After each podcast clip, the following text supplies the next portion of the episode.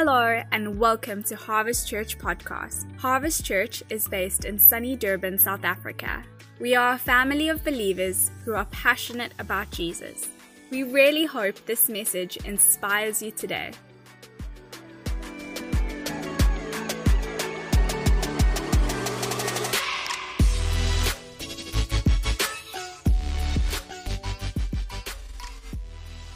We've been in a series called Stronger.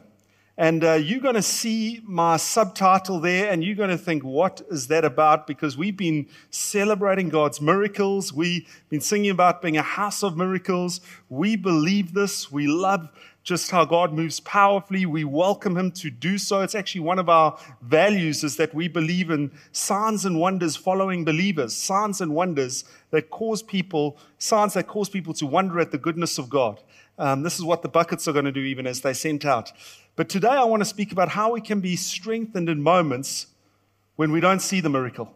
We don't see the instant. Because let me encourage you that God is working even when we don't see the outworking of it instantly. So we're going to jump in there. And so, Father, I just thank you for grace, just your presence to be with us, that you minister even where I might go left or right, but you always hit the mark. And I pray that if we came in here happy, Lord, we're going to leave full of joy Joy that's not determined by happenings, but joy that gives us strength to be a happening for heaven on earth. I pray that in Jesus' mighty name.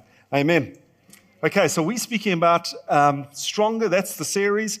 And if you remember, uh, about two weeks ago, I spoke about um, the strength to do hard things. Do you remember? I said a line something like this If it were easy, guys need to be, come on, be with me here. If it's easy, everyone would do it. But there's some hard things that men and women of God are called to do. It's not for everyone, it's when God's hand is upon us in that thing. Don't worry, I'm going to be culturally relevant. Just like Top Gun 2 that's come out, if you are joining for the second part, you don't have to go and watch part one to understand what's going on. I haven't watched it yet, but I've heard that it's great. And uh, I'm going to put it as a date night sometime, but we haven't got there. Um, but we're going to be looking at strength and how God strengthens us. And with Paul, we saw he went through amazing times of just enduring through hard things for God. And God moved powerfully. We saw miracles in his situation, but we also saw times where he had to navigate these hardships. And God didn't part the waters, but he gave him the strength to navigate the waters. Sometimes he was actually buoying in the waters for two or three days as he was shipwrecked. And I want to pick up a little bit more because, as Leanne said, and she didn't really know what I was sharing into today, I mean, we've been through some hard times. I mean, if you live where I live, I mean, we never had water for the whole of yesterday. That's a hard time. Um, if you get too close to me, you will recognize the smell of that, and it'll be a hard thing for you as well. There's hard times. Julian and Katia send their love. If you know Julian and Katia, they were with us for a number of years and they planted into Boston. And they went there and they, they know God's called them there. They've experienced blessing, but in the midst of that, there's hard times. And so they bought this home and they uh, were ready to move in. They were on a ministry trip that same weekend and some uh, water pipe burst and it's just covered everything. And I spoke to them and I said, How are you feeling? And they said, We know more than ever. We called to be here because the hard times don't deter men and women of God. They don't intimidate us, but we are aware of them and we know that we're called to overcome them. And I believe God is calling us as men and women of God to be brilliant at doing the hard things for God. I'm not talking about working out our own hardships things that we place upon ourselves and others put in our way or that the enemy tries to trip us up with. I'm talking about navigating the hard things because we see the promise beyond the challenge, the promise in God. And so, how do we do these hard things? Maybe God's encouraging you. Maybe He's challenging you just to upskill in your business and your studies. Maybe He's encouraging you to start a new business. Maybe He's speaking to you about working on your marriage and getting involved in your kids' lives as they're becoming teenagers and entering adulthood. Maybe he's challenging you just in general relationships to improve them. You know, that can be, um, that, those can be hard things to do. But God is calling us to do that. And how do we do it? So I want to look at Nehemiah. That's who we're going to look at today. And it's a brilliant book on leadership. It's great for self leadership. If you are a leader in the marketplace, there are excellent traits that we can pick out. He was a phenomenal leader. And I want to look at how he was strengthened to do hard things and why we've called this strength when there are no miracles. We'll see in Nehemiah's stories, there are no evident miracles. There's no manifesting of a moment where something changes dramatically. But God is working through it all. And so that's why we're going to look at this today. We don't see it like with Moses or with Elijah, or as we had seen a few weeks ago with Gideon, where maybe um, with Moses, as God speaks out the burning bush and says, Moses, this is what I'm calling you to. There's no thus saith the Lord for Nehemiah.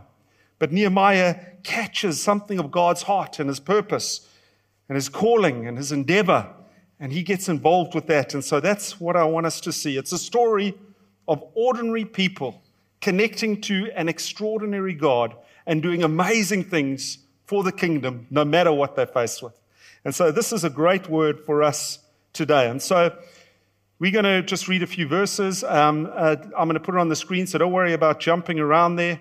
And, and what is Uh, what I'm hoping will come to us is that we won't just sit back and be waiting for God to do something. I want us to be front footed. It's easy to sit back and think, well, Lord, you know, I'm going to wait on you to just break through this or break open that or to make a way. And I'm just waiting on you. When the Lord says, no, I'm waiting on you to, to take hold of my word and my promises and my principles, to take hold of the person of and the presence that I'm with you and to actually get up and to start moving into that which I'm called to. And we, we love that. Some of that will be the miracle moment. Even as Lloyd said, we take hold of the word, and there can be that miracle in the moment, but we're not afraid to have faith to see the miracle through the process as well.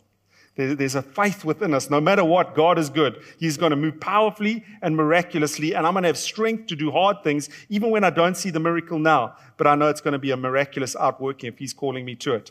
And so Really, what I'm saying is sometimes God's heart is not to do just the miracle for you, but He's wanting to do the miracle through you so that you become a blessing for others. Nehemiah 2, verse 11. Let's jump in. I went to Jerusalem.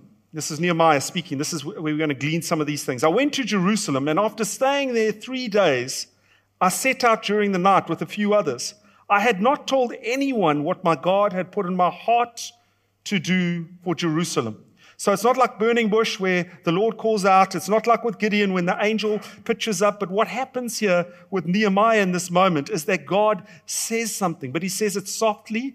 He says it subtly and he speaks a seed into Nehemiah's heart. And the seed is the thing that propels him.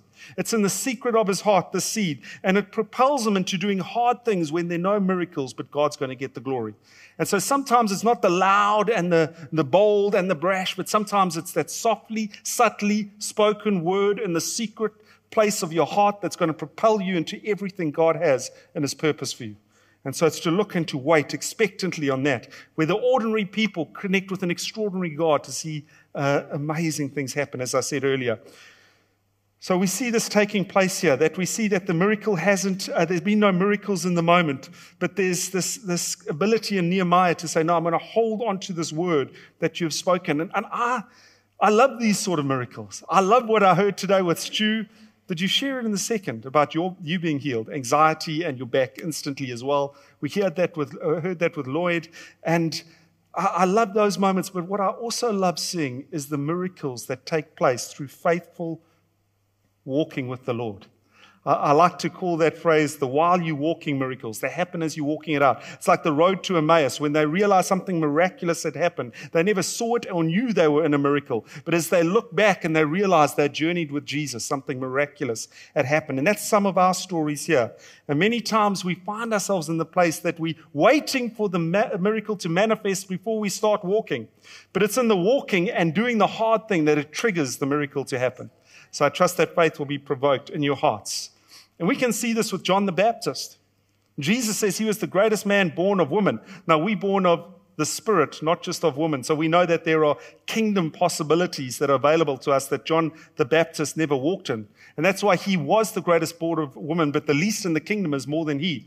But here's the thing with John the Baptist that we need to be aware of. John the Baptist, in being the greatest born of woman, in that time. He was doing a hard thing. He was preparing the way for Jesus. That's a hard work. It's a good work. It's a hard work because he was in a religious culture. He was in a politicized regime. And in the midst of that, he is preparing a way for someone that um, all of them want to wipe out.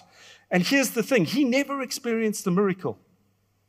John the Baptist never experienced a miracle. We don't even know if he saw a miracle. The miracles were reported to him when he was in prison and he was on the way out at that moment. But it says of him, he was the greatest. Why? Because he had this ability that Jesus defines in John 20, verse uh, 29, when he says, Blessed are those who have never seen but still believe. He's saying John the Baptist never saw the miracle, but he still believed and he still had faith in his heart that God was going to do miraculous things through him. And so there's something to be gleaned here for us. And so as we read this story, there are really two words that define the broader context of what's happening. And when you look at this, the first thing I want to pull out when we look at these words is this Nehemiah was abruptly, right at the start of this, he was presented with concern. The first word I want to bring is concern. Let's read Nehemiah 1, verse 3. They said to me, Those who survived the exile and are back in the province are in great trouble and disgrace.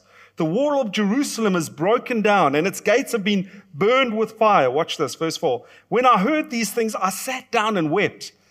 It was the concern of it all. It just enveloped him. He was caught up in this concern. And the concern is the thing that you're concerned about. You'll know what that is. Maybe you're concerned about um, the All Blacks at this precise time and the, their rugby results. Maybe you're concerned about your marriage. Maybe you're concerned about your finances. Maybe you're concerned about your career. Maybe you're concerned about your health. Maybe you're concerned about your city. I, I, don't know what you're concerned about, but really, we, we all carry these things, and it's important. This concern is something we need to not hide away from, but we need to take hold of because it's the concern that is going to compel us to that thing that Christ is calling us to. It's the concern that compels us, it's the concern that urges you to do the hard things. It, it, it's doing something in you, working something in you. It's like Mother Teresa saying, I'm not going to step over one more destitute person while I'm on my way to work. I'm going to make it my life's work to stop and serve them. You see, the concern compelled her. And if you don't have a concern for it, then you'll never consider doing it if it's a hard thing. And there's something that when you have this concern, what it starts to do when we embrace and recognize this concern that we're carrying, it starts to shape something in us that we get a vision and we start to establish values and we start to get on mission because we know that we are compelled to see something shift. We're compelled to see some things overcome. We're compelled to deal with some challenges. And so it starts to work deeply within us. And that's what's happening with Nehemiah in verse 4. And we see his response. We see he weeps and, and here's the thing when you have a concern, before you go and tell everyone else, I had concerns about water. I shared it yesterday when I didn't have it to anyone that would listen. I had concerns about some of the Springbok selection, and I shared that, shared that with everyone that would listen. Uh, we, we have concerns, and we go and share that and do things in various places. But here in verse 4, with him having this concern, the very next sentence says this it says, For some days I mourned and I fasted and I prayed before the God of heaven. His response and his concern wasn't to try and run and fix the walls. He had a concern for that, but it didn't direct him there. It directed him before the feet of his God. And he goes and he prays and he fasts. And so it brings him to that place. And, and Rich was encouraging me earlier this week that maybe um, we need to look at fasting. I think he might have started because I see he's got some oil on his head and he's looking very radiant today. Um, but I, I, wasn't as keen as Rich was, and I was trying to shy away from it. But um, because here, if fasting were easy, everyone would do it. But here's the thing we don't have to fast, we get to fast and delight in feasting on everything that we have in Him and taking our eyes off every distraction. And there's a power in fasting. And so he goes. First thing is this my, my, my concern is going to compel me to come before the feet of Jesus. And he fasts and he prays. So that's the first thing. You have a concern. Where do you go with your concern? Here's the second thing. When you have a concern, you need to be ready for this. When you have a concern, you are going to be presented with a conflict. When there's something that means something to you and it, and it urges something in you and compels something in you and shapes vision and values and, and starts to look at setting you on mission, there's going to be things that are going to want to conflict, stop, halt, stall, get in the way of, and keep you from accomplishing that. And that's what conflict is. Number two, conflict is the thing, sorry, uh, oh, there we go, yes. Conflict is the thing that keeps you from doing the hard thing. It's the thing that's going to keep you from doing the hard thing that you know you're called to do, that Nehemiah had in his heart. Conflict is the what if. But if I do that, what if that happens? And if I do that, what if they say this? And if I do that, what, what will the outworking be? And so we get waylaid in the process. And every concern finds this point of conflict. And the conflict, as I said, wants to keep you from, from stepping into that hard thing and doing it, from making the bold move. And so we're not going to focus on concerns today. Because uh, let me tell you, if I handed around a sheet, I think I would have done the first uh, 17 lines before you get to write down your concerns. You don't need me to tell you what concerns they have. You probably woke up or didn't sleep last night rolling through the concerns. Where are you taking them and what are you going to do with them? That's the thing we need to discover. So, what I want to speak to today is the conflict, because it's the conflict that's going to keep you from doing that hard thing that you're called to do, that God is wanting us to do.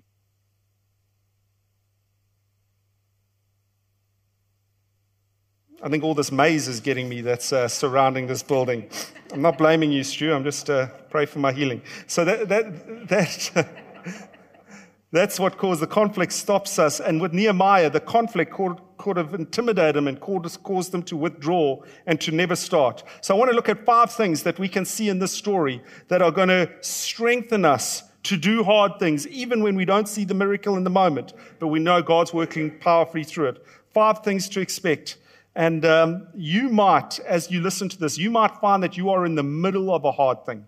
And you're just thinking, I don't know how to go forward and I don't know how to continue and I can't see the wood for the trees. I just, I don't know where to go from here. Or you might be feeling that you have a concern and that you're compelled to start a hard thing, but you're intimidated and you're thinking, I don't know where to start. Let's read Nehemiah 4, verse 6 to 8, if we can put it on the screen says this So we built the wall till all of it reached half its height. It's kind of like the people that were here working. We see all these, uh, these uh, buckets are at half height, and it says we built the wall till all of it reached half height. For, half height. For the people worked with all their heart. So they were working, it says, other versions say, with all of their mind. They were fully committed. Then it says in verse 7, oh,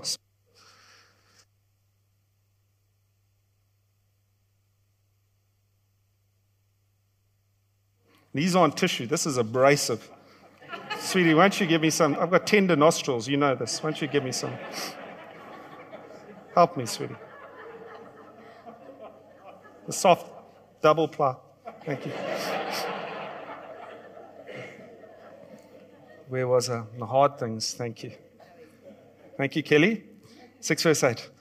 Okay, but then verse 7 it says, But when Sanballat, Tobiah, the Arabs, the Ammonites, and the people of Ashdod heard that the repairs to Jerusalem walls, walls had gone ahead and that the gaps were being closed, they got angry. I mean, pause here for a moment. This is when they're starting to get angry, not when the work was started, not when the people initially were wholehearted in their approach to doing this, not necessarily when Nehemiah even had the concern, but it was at this moment. When did the enemy get mad? It's when they were half done when they were halfway along the process. When do you normally want to give up? It's when you're halfway. You know, I know I've got to lose 20 kilograms and I've lost 10 kilograms, but before I continue to lose the other 10, I want to celebrate this moment with cake. You know, we, it's, it's the halfway is when we want to give up. And, and the enemy does that because he takes note that you're not just talking about it now. You're not just thinking about it now. You're not just saying, hey, wouldn't it be great? Or we could. Or uh, imagine if. It's actually that you've got intent. You've actually got, your heart is actually starting to work out. It's not just being worked in as you start to build something. And he sees it and he thinks, no, we've got to do something here. And he doesn't only get bothered, he gets angry. But let me tell you, it's an underlying anger because it's based in fear with what's being done and how he's going to be affected. And so something's happening here in the enemy because of what's happening. So the first thing is this. We can read it in verse 8. Here's the first thing we need to expect. They all plotted together. They're angry. They all plot together to come and fight against Jerusalem and to stir up trouble against it. The first thing that you can expect is trouble. Now, I know that you are super encouraged about that, and I could leave it right there. But let me work a little bit deeper. This is important because when you are concerned, you need to expect trouble to come so that that thing in you, that urge to do something, doesn't get halted and stopped in that place. You're always going to meet conflict when you're carrying a kingdom concern. And the reason that we're addressing this is not because I want you to dread it, but because I want you to be prepared for it. I want there to be an expectation in you that is a preparation that I'm not just an expectation, but I'm expecting action. I'm not waiting for that to happen to me. I'm ready, I'm armed, and I'm dangerous to hit the moment and my heart is prepared, my mind is prepared, my relationships are prepared with me, I'm prepared in my emotions, I can face this thing because I am doing a significant work. I'm doing a hard work. And so that's why we look at this. And uh, when, we, when we speak about this, if, if there are areas in your life and I say this quite gently, maybe not in tone, but in my heart, I'm saying it quite gently, that you are not having any problems, then maybe the enemy doesn't have any, any problems with those areas either. There's areas in your life that he's not troubling you. Maybe that area of your life is not really troubling him.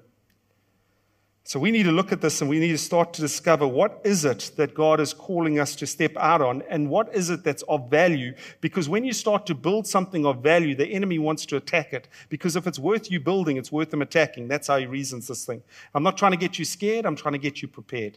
There's a difference in how we approach this and position ourselves in faith.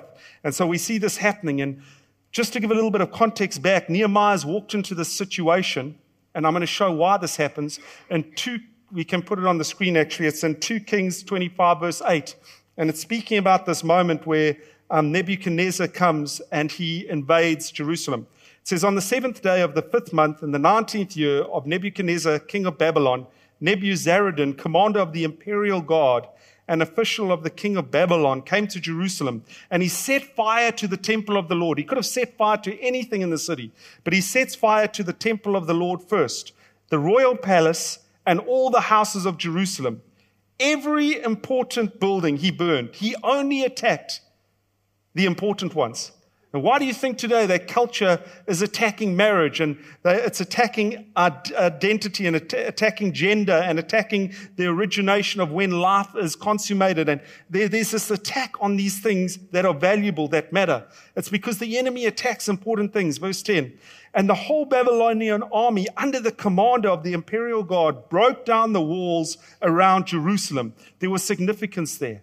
So, so there's damage being done to that which is important. Um, let's go back to Top Gun and get you back onto the story with me and get your attention. I think in Top Gun 1, which I've watched, he was flying F 14 Tomcats. I don't know what he's flying in uh, Top Gun 2. I haven't seen it, but I have heard this account from a, a, a pilot of, a fighter pilot of F 16s.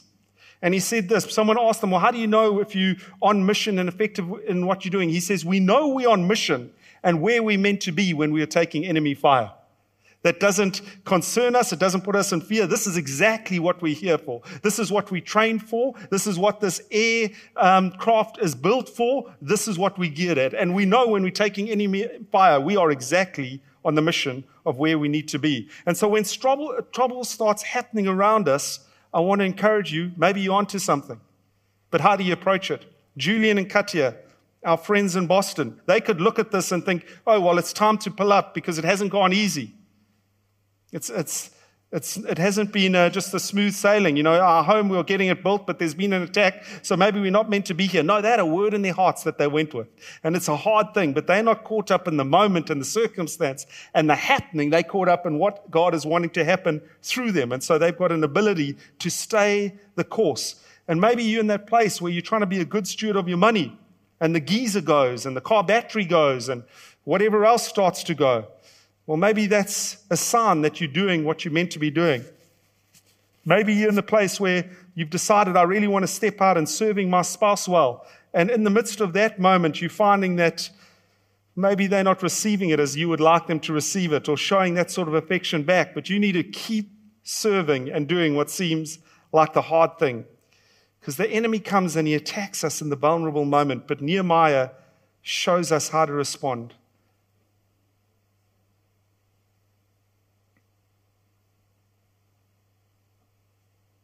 Verse 9. But we prayed to our God and posted a God day and night to meet this threat. Turn to someone next to you and say, and. Now turn to the. And I'm going to maximize that moment. Okay. We prayed to our God and posted a God day and night to meet this threat. It was prayed and posted. It was doing something in the supernatural, but doing something in the natural at the same time. And the problem with us often is that we do either or. We find ourselves that either, you know, I'm going to just work so hard, I'm going to make this happen. Uh, look, I'm, I'm wholehearted, I've got it to halfway up, but we don't think to pray and ask God what He thinks. Or we're in the other place where all we're going to do is we're going to pray, pray, pray. And someone says, Hey, there's this job opportunity. No, I can't come. I'm praying for a job from the Lord. You know, he, he, and so it's this, it's this either or, but we can do both. You can pray for your marriage and you can date your spouse. You can pray for your new career and you can start to add to yourself and upskill yourself by studying.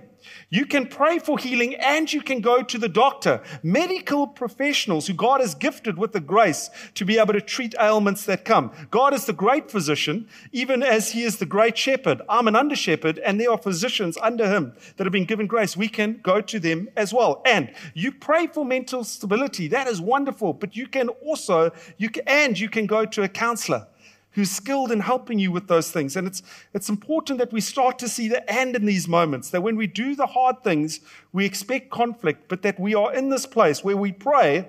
And I love that what it says there. It says we posted a guard day and night to, to meet this threat. Uh, let, me, let me say this. It's pray and post. And I'm not speaking about praying I'm praying, it's praying and posting something to meet the threat, not cause the threat. So what I'm saying is I'm not talking about posting on social media. Some, some of us run to social media to post when there's a moment of conflict, and that is going to create hard things you're not meant to walk through. No, it's talking about strengthening areas in our life that might be weakened. We're going to see that in a moment. Verse 10. Meanwhile, the people in Jerusalem Sorry. Meanwhile, the people in Ju- Judah said, The strength of the laborers is giving out, and there is so much rubble that we cannot rebuild the wall. Number two, if you're doing hard things, you can expect exhaustion. They were wiped out. They had been using, building wholeheartedly, and now they get to a place where they see so much rubble around them, they're exhausted. They can't work anymore. And here's the thing that we, we see here the enemy has done nothing yet. There's only been rumors of what the enemy might do, but they are physically exhausted. And a lot of the time we think that we are physically, exhausted, but actually we are just emotionally drained. You can take a holiday and you still wake up and fatigued because the truth is you're not sleeping at night. You've got things running through your mind all the time. And it's this combination of physical exhaustion, mental exhaustion, um, emotional, and it's all hitting us. And this is what the enemy does. He, he sets these ploys into motion. And why we're looking at this and why we need to expect exhaustion is because we can expect it, we can plan for it, and we can get ahead of it. I told you about when I'd been in um, uh, the Grand Canyon. And when I came, I mean, the Grand Canyon, I said it's like you come to the edge and it's a sheer drop. Sheer.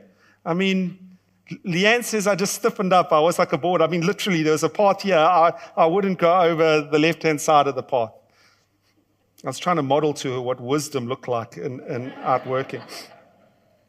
But I love this phrase because it says, this is the planning, getting ahead of it. This is what we do. We build a guardrail at the top of the mountain rather than a hospital at the bottom of it. I would have loved at the Grand Canyon if they had built a guardrail at the top of it, so I wouldn't need a, a hospital at the bottom of it. And, and really, we, that's what getting ahead of it is. It means we plan for it. We plan vacations. We don't just plan vacations so we can recover from what's behind. We plan vacations so we can prepare for running in the season ahead.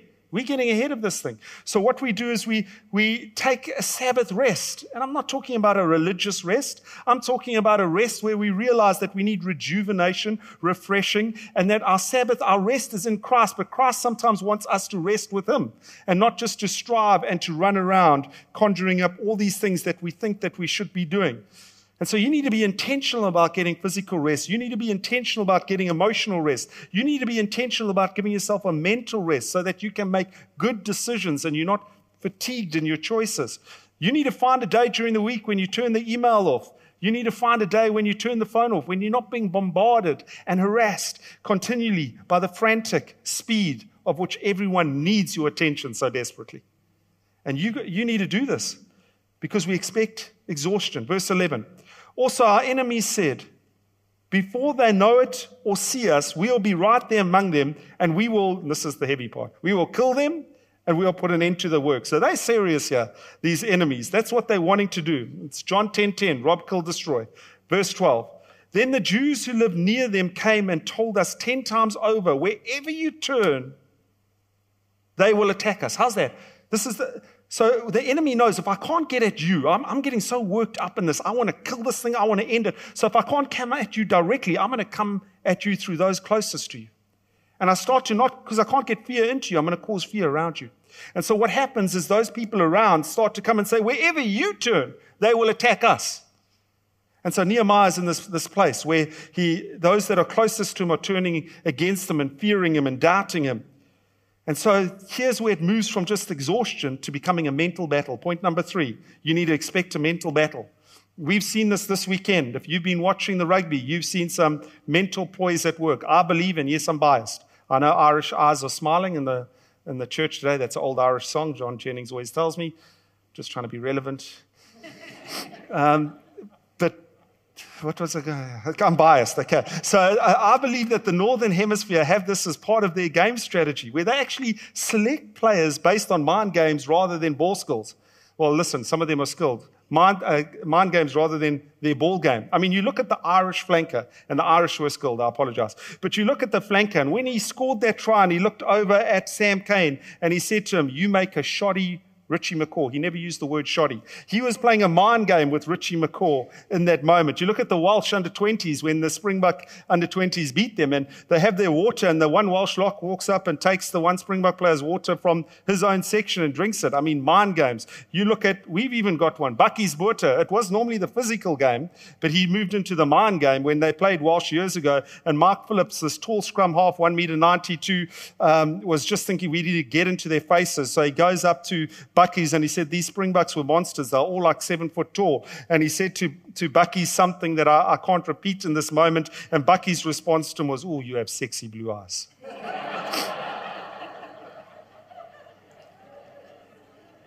you see, one, one of the enemy's greatest weapons is not to do anything to you, but to say things at you.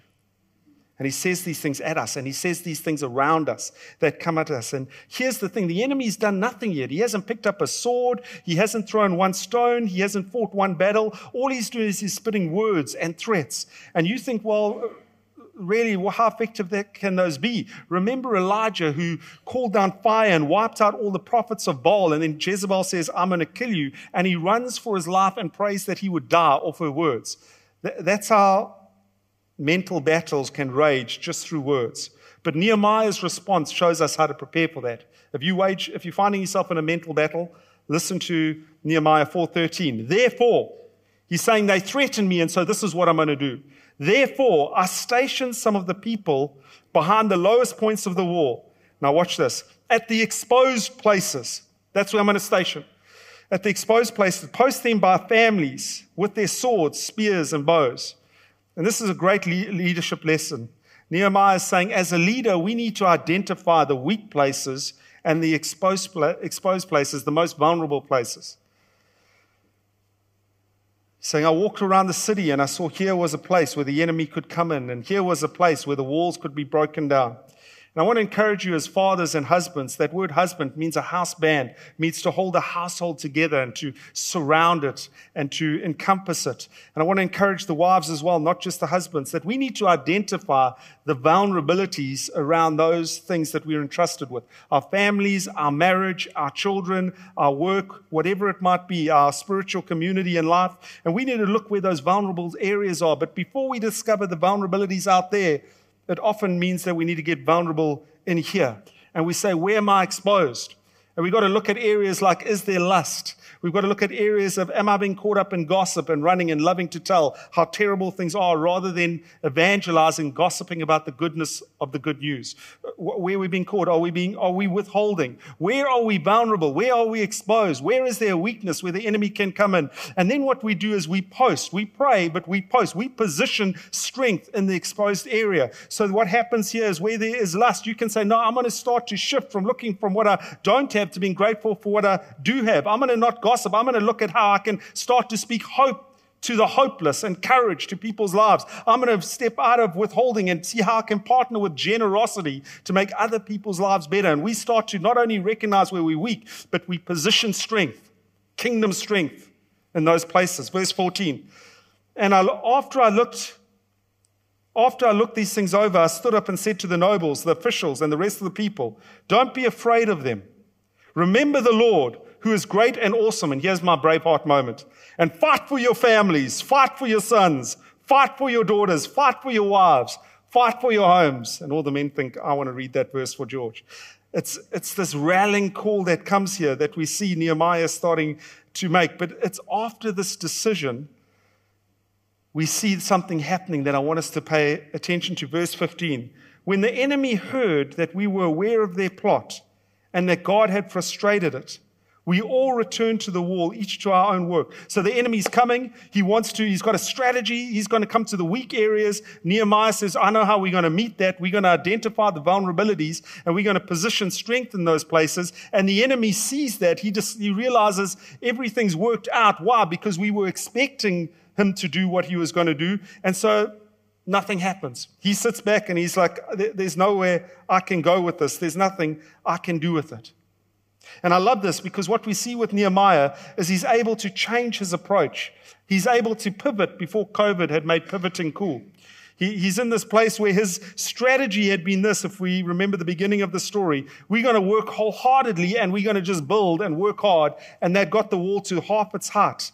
But now Nehemiah sees this is a different moment because of the enemy's ploy and strategy. And so he pivots his, his leadership and he says, We're going to do things from a, in a different way from this moment on. Verse 16. Here's four words that say it. From that day on, half of my men did the work, while the other half were equipped with spears, shields, bows, and armor.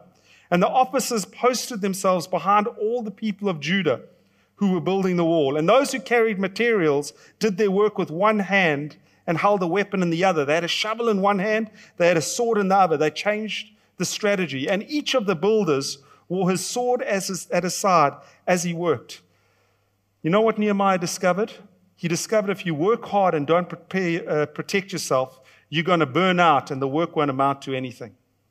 If you're just working hard without protecting yourself, not valuing your health and your mental health and your spiritual vitality, you're going to burn out, and the work that you're applying yourself is not going to accomplish anything.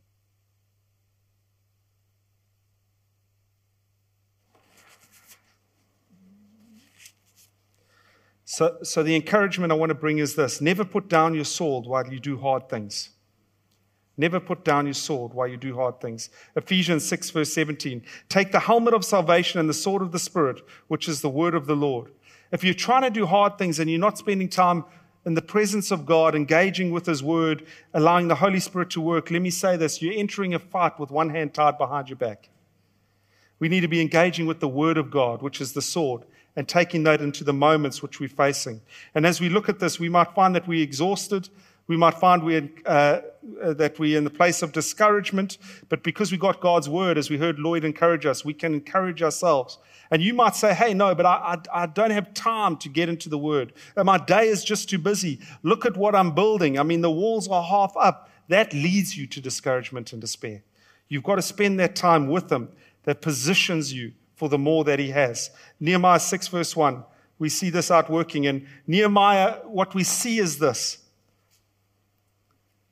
Nehemiah's strength came from this. You can't do the hard thing for God without having the strength of God at work in you. And Nehemiah's strength came in that he was dependent on his relationship with God to give him divine strength, supernatural grace to do hard things, even when he didn't see the miracles. He was able to do the work. Nehemiah 6, verse 1. When word came to Sanballat, Tobiah, Geshem the Arab, and the rest of our enemies that I had rebuilt the wall and not a gap was left in it, Though up to that time I had not set the doors and the gates. So what he's saying is, you know what, we were done, but we weren't done. And here's the thing we need to be reminded of us that as believers, we can accomplish some great things and there can still be gaps and doors left open for the enemy to come in. Verse 2 So Sanballat Geshem sent me this message. So before they had just sent rumors, then they sent threats, now they're sending direct message. And they say, Come, let us meet together in one of the villages on the plain of Ono. But they were scheming to harm me. You see, there's discernment operating because he's armed. He's holding onto the sword of the Lord and he's able to recognize this. Verse 3 So I sent messages to them with this reply I am carrying on a great project and cannot go down. Why should the work stop while I leave it and go down to you? And four times they sent me the same message, and each time I gave them the same answer. So here's the thing you can expect he's going to harass, he's going to come at you over and over again. Because the fourth thing we need to be aware of is this if we can put it on the screen, we can expect distraction. Expect distraction. It was rumors, then it's threats, and then it comes to the point where he's saying, I'm going to distract them. And if he can if he can't get you to stop doing the work, he just wants you to get you distracted with other things. If he can't stop you from wanting to build your uh, marriage, he's going to distract you by saying if you spend more time working, it'll help your marriage. And so he starts to pull your attention off and you start to look at it. And, and he might even give you a false form of success. And you might think, but look how successful I am. But it can be your greatest form of destruction. The enemy works in these ways. C.S. Lewis, in his book, um, The Screwtape Letters, he mentions this fictional dialogue that's happening between the devil and his demons of how they can stop the purposes of God. And he keeps saying to them, he asks them, Have you done this? And they respond, Well, this is what's happening. And he says, Well, just distract them over and over again. It's just this ploy. Well, let, us just see if you can distract them. And, and Nehemiah keeps his eyes on the prize. How does he do that? Verse 12 says, I had not told anyone what God had put in my heart to do for Jerusalem. So he's got the word in his heart. He's had something planted in him to enable him to do this hard work with this supernatural grace. And when distraction came, he was able to realize, no, I'm discerning. That's not what God has said to me. That doesn't align. That doesn't ring true. I'm not going to do it. Why would I come away from doing this significant work just to meet with such as you? Because he's able to discern in the moment. And that's how he keeps his eyes focused. And so, number one, there was trouble. Expect it. Number two, we can expect exhaustion. Number three, we can expect a mental battle. Number four, you can expect distraction. And this, this is the good one. Number five, you can expect a miracle. So I'm contradicting my own title of the message, but you can expect a miracle. Because if you step out with strength given by God to do hard things and you see no miracles, what often happens is as you walk the process with that strength, doing those things, you can look back and see His work miraculously. I've had the opportunity to go to Israel and to look at the wall around Jerusalem, and you just cannot believe that they did that then in 52 days. It's miraculous. I mean, these walls, the bricks are as big as cars. We actually watched a movie that was displayed on these walls of um, part of uh, Israel's history. It's just phenomenal to see. It's miraculous to see what God was able to do. And maybe God didn't show up and move bricks, but He showed up and moved hearts. And when God shows up and moves the hearts of ordinary men and women, we become miraculous in how we outwork that. And the seed planted in his heart is actually the seed for the miracle to come. And maybe God doesn't, as we've said, do a miracle for you, but He's wanting to do a miracle through you. And if you will step up and step out in the power of God, you become the miracle for others to experience His goodness. And so there's something about partnering with what He's doing that when there is that concern, and you know that He's spoken, and you're not allowing yourself to be pulled or distracted in any other way, that you can overcome the conflict. And in overcoming the conflict, it produces and it triggers the miracle. And so I want to just finish with this verse that really sums it up. It says in verse 17, Then I said to him, You see the trouble we are in. Jerusalem lies in ruins, and its gates have been burned with fire. So he's saying, Here's the trouble we're in.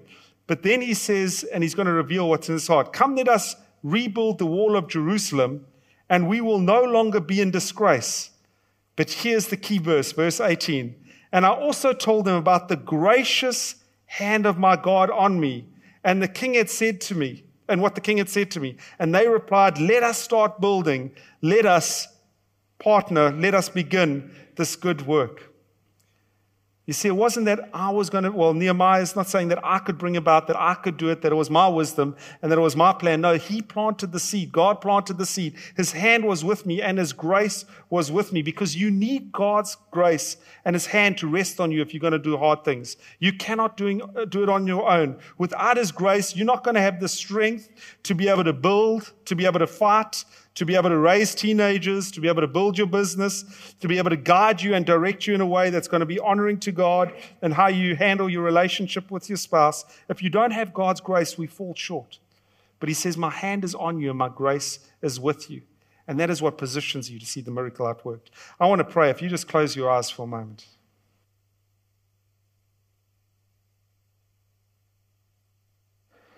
I think there will be two groups of people here as I was preparing. I just sense that there are those who might be in the middle of a hard thing and you wondering how you're you going to get through this because you're just feeling exhausted and looks like there's rubble around you and you don't know how to keep building.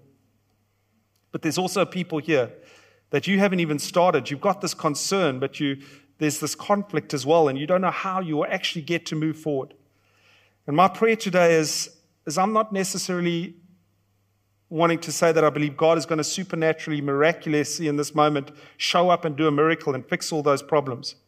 But I do believe, and I am fully convinced and persuaded, that if you recognize, yes, that's where I find myself, that God will show up and He will miraculously deposit His grace in you that you can walk in a way that becomes the process by which the miracle comes, by which you become that miracle and release that miracle. So, Father, I pray for those here today that are finding themselves in one of those two positions. And I just thank you for your hand and your grace to come upon them. I thank you, Lord, that we can celebrate the testimonies of the instant miracle. And Lord, I thank you that we'll get to hear more of those testimonies next week as they take place today. But I also pray, Lord, that we'll get to hear and see the display of just the miraculous power of your kingdom at work through men and women who are walking the walk faithfully in process and who are becoming the miracle that bless others. And I pray, Lord, that as a house, we would be such a house, a house of miracles that blesses the community in which we played. That we'll be able to do the hard things, even when we don't see the momentary breakthrough, because we know that your kingdom is advancing. In Jesus' name we pray. And together we say, Amen.